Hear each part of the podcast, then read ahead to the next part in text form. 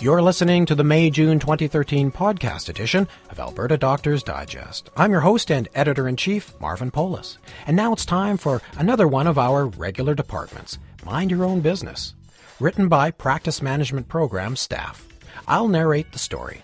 This time, how to delegate without having to ask, why didn't they do that right? Almost everyone has a busy professional life, and there never seems to be enough time in the day to get things done. We try to prioritize, but there always seems to be those few things that never get completed. Part of effective time management is identifying what tasks are critical for you to complete and those that can be assigned to others. Delegation of tasks and duties is a simple way to provide better management of items that require completion, but do not necessarily require your attention on an ongoing basis. Some of the benefits of delegation are productivity.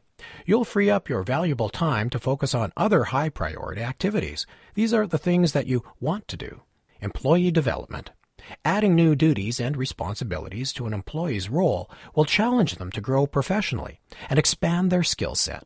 This will also aid in employee retention. Business effectiveness.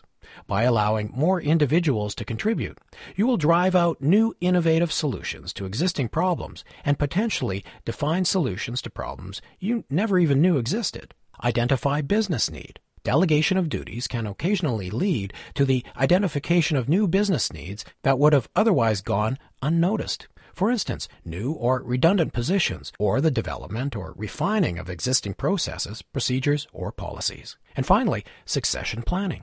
By giving new and more complex duties to staff, you will be able to assess their ability to take on more complex tasks and roles within your clinic or organization.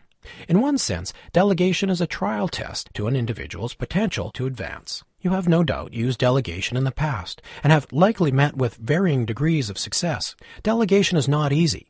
It is not on the spot and it requires a commitment on your part to ensure it is done correctly. More often than not, if the result is not what you expected, it is likely due to poor planning or delegation at the onset. Once you decide which duties or tasks need to be taken off your personal list, you'll want to ensure your success in the delegation by considering the following. 1.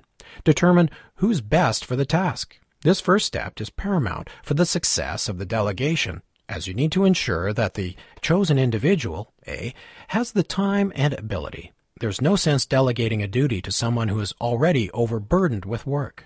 B. Has the experience and knowledge. If the task is technical or requires experience, ensure that the person either possesses the knowledge or has access to someone who does.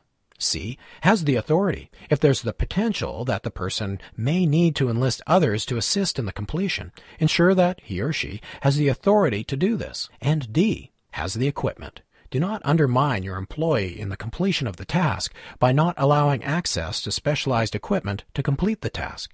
2. Share your vision. The individual you want to complete the task must understand what you want, so share with him or her how you envision the final product to look. Be descriptive. Explain why it is important to you and what the impact will be if it is not done correctly. If appropriate, also explain the negative impacts if the task is done incorrectly. 3. Share all information. Ensure that you provide the person with all the information you have available. Do not waste time by investigating items you already have answers to or exploring options you already know do not work. 4. Provide a timeline. You need to be clear on when you need the task completed, if there are certain items required by a certain date, and what the consequences are if the deadline is missed. The person needs to understand the impact of failure on the clinic or organization. 5. Communicate to others. Once all the above steps have been completed, tell others in the office that you have delegated or assigned the task. This step is critical so that everyone knows you have delegated an item and that you expect everyone to cooperate to ensure success. 6. While all the above steps are important to the successful completion of the task, you must check in with the person regularly or book an appointment so you can assess and validate all is moving forward according to your expectations. At these meetings, be prepared to alter the plan if it is off course and always reflect on the why it went off course. Also ensure at these meetings you provide positive feedback to the person so he or she is aware of their success. 7. Review the final product. Once the task has been completed, take the time to review the results to determine A. What went well? Findings here will provide you with insight on how to reproduce the success in the future. And B. What did not go well? Findings here will allow you to reflect on how to ensure the problems are not encountered again in the future. In summary, releasing the control and delegating the task will be uncomfortable at first. However, with time, practice, and good results, it should become a regular routine that benefits all involved on both a professional and personal level.